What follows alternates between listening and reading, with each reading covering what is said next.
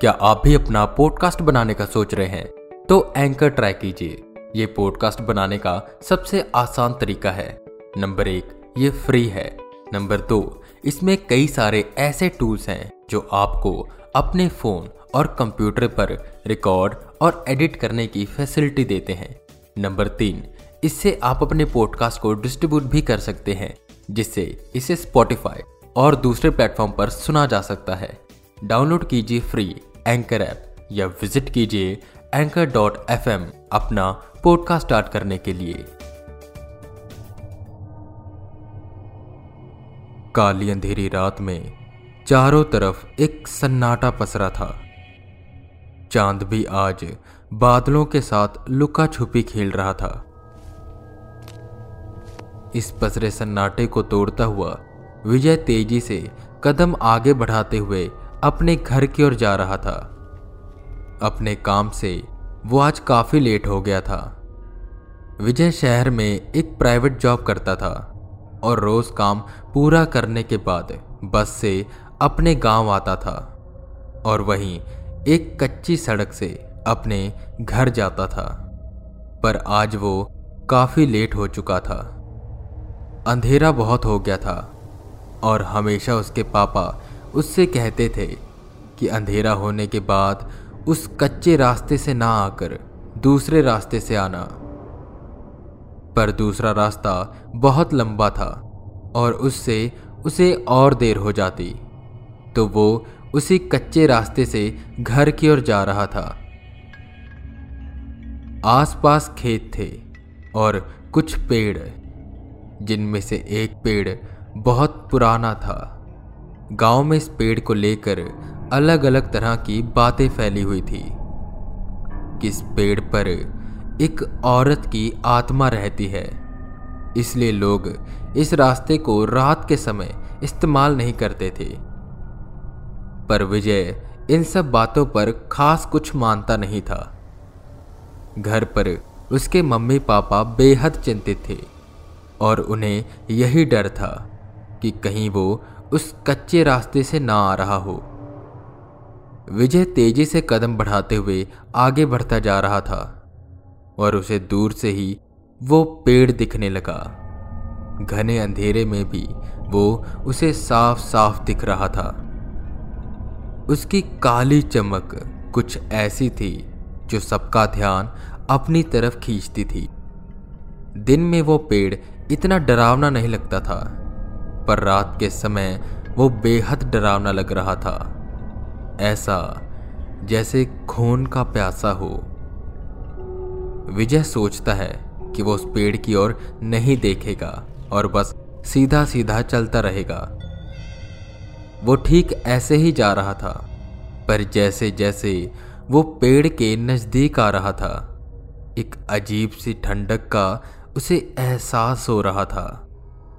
जैसे ही वो उस पेड़ के पास से गुजरा कि एक हवा का झोंका उसके शरीर को छू कर गुजरा। विजय को ऐसा एहसास हुआ कि किसी ने अपना ठंडा हाथ उसके गले पर फेरा है। वो बेहद डर गया और उसने अपने कदम और तेज किए कि तभी एक आवाज़ आई। सुनो, आवाज़ किसी औरत की लग रही थी। विजय रुका। यह आवाज़ उसके पीछे से आ रही थी। कौन होगा ये? कहीं वो आत्मा तो नहीं। विजय का दिल तेज़ी से धड़कने लगा।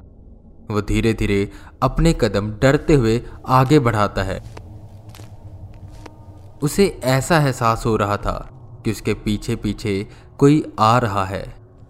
उसने अपने कदम और तेज किए, पर फिर भी कोई उसका पीछा कर रहा था।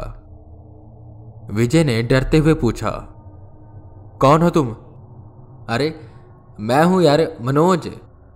आज मैं भी काम से थोड़ा लेट हो गया। विजय रुका, पर वो पलटा नहीं। सच में तू है ना? अरे हाँ यार। आवाज़ से वो मनोज ही लग रहा था। विजय ने चैन की सांस ली और पलटते हुए कहने लगा तूने तो डरा ही। इतना वो बोला ही था कि उसकी आवाज़ गले में ही फंस गई। डर की वजह से उसके पैर कांपने लगे। दिल की धड़कनें तेज हो गईं और साँसें धीमी। वहाँ उसका दोस्त मनोज नहीं, बल्कि सफ़ेद रंग के लिबास में एक औरत खड़ी थी, जिसने अपने बड़े बड़े बालों से अपना चेहरा ढक रखा था। और अब वो ज़ोर से हंस रही थी। डर की वजह से विजय का शरीर सुन्न पड़ गया। वो भागना चाहता था, पर चाह कर भी अपने कदम पीछे की ओर नहीं मोड़ पा रहा था। चीखना चाहता था, पर ऐसा लग रहा था कि जैसे किसी ने उसकी आवाज़ ही बंद कर दी है। वो चिल्लाने की कोशिश करता है, पर सिर्फ़ उसके मुँह से हवा ही बाहर आ रही थी। वो सफ़ेद कपड़े पहनी औरत विजय के पास आने लगी। विजय सुन खड़ा, बस यही सोच रहा था कि अब वो क्या करे और कैसे बचे इससे, कि तभी लोगों की आवाज़ें आने लगी। विजय, कहा हो? कहा चला गया ये? विजय, अरे, वो रहा, देखो, वो रहा। पीछे से कुछ लोग विजय को ढूंढते हुए आ रहे थे। ये और कोई नहीं विजय के मम्मी पापा और गाँव के कुछ लोग थे। विजय ने हिम्मत जुटाई और पलटकर उनकी तरफ़ भागने लगा। वो उनके पास पहुँचा और हाफते हाफते उनको सब बताने लगा। पेड़ की ओर इशारा करते हुए उसने सब कुछ बता दिया। सब पेड़ की तरफ़ देखते हैं, पर वहाँ अब कोई नहीं था। सब समझ गए थे कि विजय ने उस औरत की आत्मा को देख लिया है। वो उसे घर लेकर जाते हैं। रात को विजय सही सलामत सोया, पर अगली सुबह वो अजीब अजीब तरह की हरकतें करने लगा। विजय और उसका परिवार शाकाहारी था, पर विजय आज मुर्गा खाने को मांग रहा था और पीने को शराब। उसके परिवार वाले बहुत चिंतित हो गए।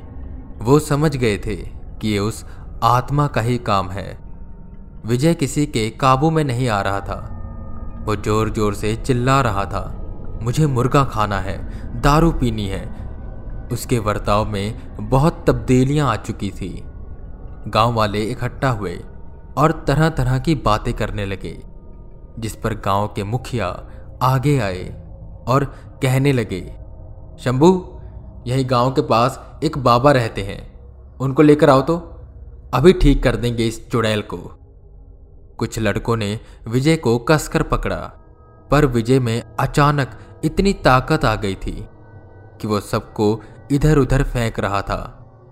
किसी न किसी तरह सबने ज़ोर लगाकर उसे पकड़ा और खाट से बाँध दिया। थोड़ी देर बाद शंभू बाबा को लेकर आया। बाबा को देख विजय चिल्लाने लगा। बाबा विजय के पास गए और उसे देखकर वो समझ गए कि इस पर किसी ऊपरी चक्कर का साया है। उन्होंने कुछ बदबदाना शुरू किया और एक कागज़ पर कुछ लिखकर विजय की माँ को दिया। कहा, इसे घर में रख देना। और फिर वो विजय के पास गए। कुछ मंत्रों का जाप करने लगे। पोटली से एक चूरन सा कुछ निकाला। उसे आग लगाकर उसके धुएँ का सेक विजय के चारों ओर करने लगे। विजय कुछ शांत हुआ और थोड़ी देर बाद बेहोश हो गया। बाबा घर में जगह जगह उस धुएँ का सेक करते हैं और कुछ पुड़िया उन्होंने विजय की माँ को भी दिया और कहा, रोज रात को इस घर में इसे जलाना और धुएँ का सेक पूरे घर में करना और ये लोग ताबीज इसे पहना देना। सब ठीक हो जाएगा। और एक बात का ध्यान रखना, ये, या आपका कोई भी परिवार उस पेड़ के पास नहीं जाएगा। विजय के मम्मी पापा हाँ में सिर हिलाते हैं। बाबा के जाने के बाद विजय को होश आया, पर उसे कुछ भी याद नहीं था। उसके मम्मी पापा उसे सब बताते हैं, और ये हिदायत देते हैं कि तुम आगे से उस पेड़ के पास से नहीं गुजरोगे। और विजय ने उस कच्चे रास्ते से आना छोड़ दिया।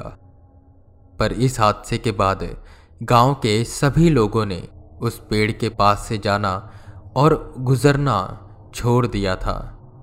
वो पेड़ आज भी किसी के इंतज़ार में है कि कोई उसके पास आए और वो अपना खौफनाक मंजर उसे दिखा सके।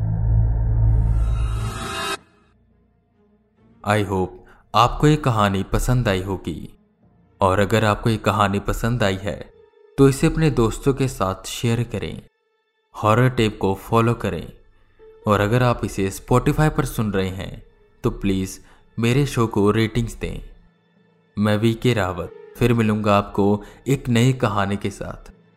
तब तक के लिए बने रहें हमारे साथ, और सुनते रहें हॉरर टेप